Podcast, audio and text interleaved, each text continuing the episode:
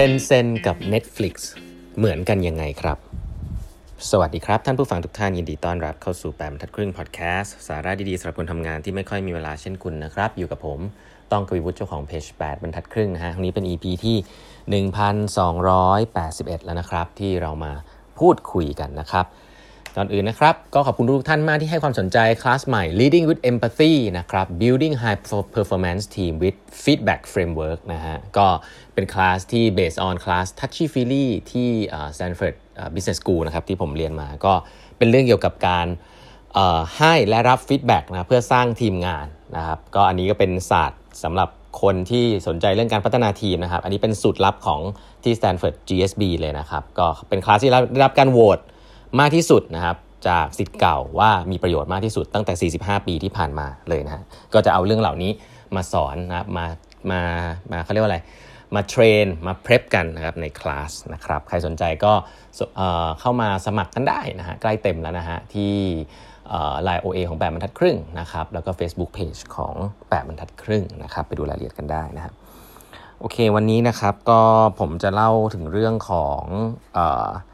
Tencent ต่อนะหนังสือชื่อ Influence Empire นะ ครั้งนี้ใครแล้วเล่าเรื่องแอปที่มันมาต่อกับ WeChat นะซึ่งแบบเป็นหน้าต่างของทุกๆ สิ่งทุก ๆ อย่างมาเยอะพอสมควรแล้ว ครั้งนี้จะกลับมาที่แอปตัว WeChat เองนะครับ อย่างที่ผมบอกไปนะครับว่า Tencent เนี่ยจริงๆ ถ้าพูดถึง Product เริ่มต้นเนี่ยก็คือแอป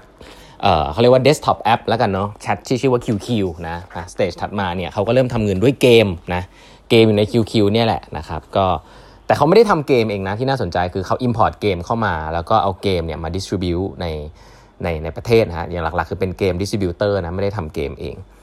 แล้วก็เขาก็มีแอปชื่อ WeChat นะซึ่งเล่าให้ฟังไปแล้วว่าโอ้โหมันเหมือนหน้าต่างที่ต่อกับแอปอะไรมากมาย มี mini app มีเป็นโซเชียลมีเดียครับเป็น Instagram เป็นทุกอย่างเลยครับของคนจีนนะครับทีนี้ย้อนกลับมาที่แอปตัว WeChat เองนะครับว่า WeChat เองเนี่ยสุดท้ายแล้วอะ Tencent เนี่ย โฟกัสเรื่องอะไรต่อนะก็อย่างที่บอกนะว่ารายได้หลักส่วนใหญ่เนี่ยเป็นรายได้มาจากเกมนะในช่วงนั้นนะรายได้ส่วนใหญ่มาจากเกม แต่ว่ารายได้จากเกมเนี่ยมาจากเกมที่เป็นเกมของคนอื่นนะครับแล้วก็มาจาก distributor นะครับแล้วก็เป็น desktop game ด้วยนะยกตัวอย่างเกมที่เขาเอาเข้ามาในเมืองจีนแล้วก็โด่งดังมากๆนะครับก็คือเกมชื่อว่า League of Legends นะครับซึ่งเป็นเกมที่เกิดจากค่ายที่อเมริกาที่เขาไปลงทุนไว้นะครับก็คือบริษัทชื่อว่า Riot นะฮะ ยกตัวอย่างอันนี้คือ business model หนึ่งก็คือเอาเกมเข้ามาให้คนเล่นนะครับ เป็นเกม desktop อะไรก็ว่าไป แต่สิ่งหนึ่งซึ่งทางทีมงานของ Tencent เนี่ยก็รู้ว่าเป็นอนาคตแน่นอนนะครับ ก็คืออะไรที่มันเป็นเดสก์ท็อปเนี่ยมันจะตายไปทั้งหมด มันจะมาเป็น mobile game นะครับซะเยอะทำเกมที่เป็นสมาร์ทโฟนนะคุณลองนึกภาพนะในวันนั้นเนี่ยอันนี้ผมว่าเป็นอินโนเวชันอันหนึ่งนะ คุณลองนึกภาพเกมแบบ turn-based game อะใครเล่นเกมพวกแบบ World เอ่อ Warcraft นะ Starcraft เนี่ยจะรู้ว่าเกมที่เป็นเทิร์น .a อะไรเงี้ยเกมที่เป็น turn-based แบบนี้เนี่ยจริง ๆ แล้วต้องใช้ประสบการณ์ในการเล่นที่เป็นแบบเดสก์ท็อปเนะมีเมาส์มีกดมันมันมัน navigate ได้หลายแบบอะเหมือนเมื่อก่อนเราเล่นจอยสติ๊กเนาะแล้วเราก็มาเล่นกับในคอมพิวเตอร์อะไรเงี้ยเกมมันซับซ้อนนะแล้วก็ vision หนึ่งซึ่งผมว่าทาง Tencent เขาคิดขึ้นมาได้ดีก็คือว่า ฉันจะต้องทำไอ้เกมแบบเนี้ยไอ้ League of Legends หรือ Warcraft ที่เป็นคอมพิวเตอร์ที่เป็นอยู่ในคอมพิวเตอร์เดสก์ท็อปเนี่ยมาเล่นใน mobile ให้ได้นะครับเพราะว่าสมาร์ทโฟนเนี่ยเป็นสิ่งที่คนจะติดงอมแงม แล้วก็ถ้าคนติดเกมในสมาร์ทโฟนเนี่ยก็จะจะดีแล้วกันนะคำนี้ซึ่งจะดีจริงเปล่าไม่รู้เขาก็เลยตัดสินใจครับจะสร้างเกมเองนะครับนี่คือนี่เรื่องใหญ่เลยฮะสร้างเกมเองเอ่อขึ้นมาครับบริษัท Tencent นะครับแล้วก็ใช้ท่าไม่ตายเดิมเหมือนตอนตอนใช้ท่า WeChat เลยฮะที่แบบ WeChat เป็นตัว Q ตัว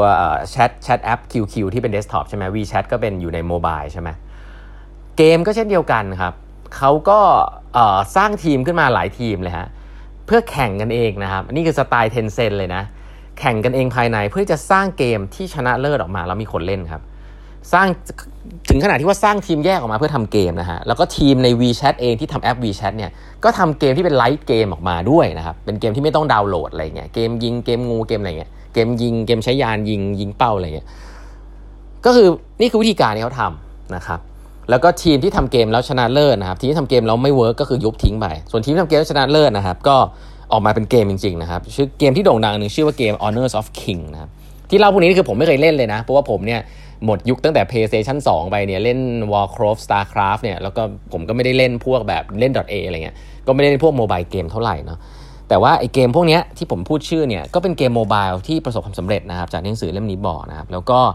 ทำให้เกิด new S curve ใหม่เลยนะครับสำหรับ WeChat แล้วก็ทำให้เขาไม่ตายนะเพราะว่าเขา own เกมของเองของตัวเองนะครับที่ชื่อว่า Honors of King เนี่ยแล้วก็เกิดธุรกิจในการที่จะซื้อขายไอเทมนะแบบจริงจังนะครับในในเกมนี้ของเขาเอง แล้วก็ได้ทำสำเร็จคือเป็น mobile game นะครับอันนี้คือผมว่าเป็น key เลยนะเป็น mobile game ซึ่ง mobile game เนี่ยเป็นอะไรที่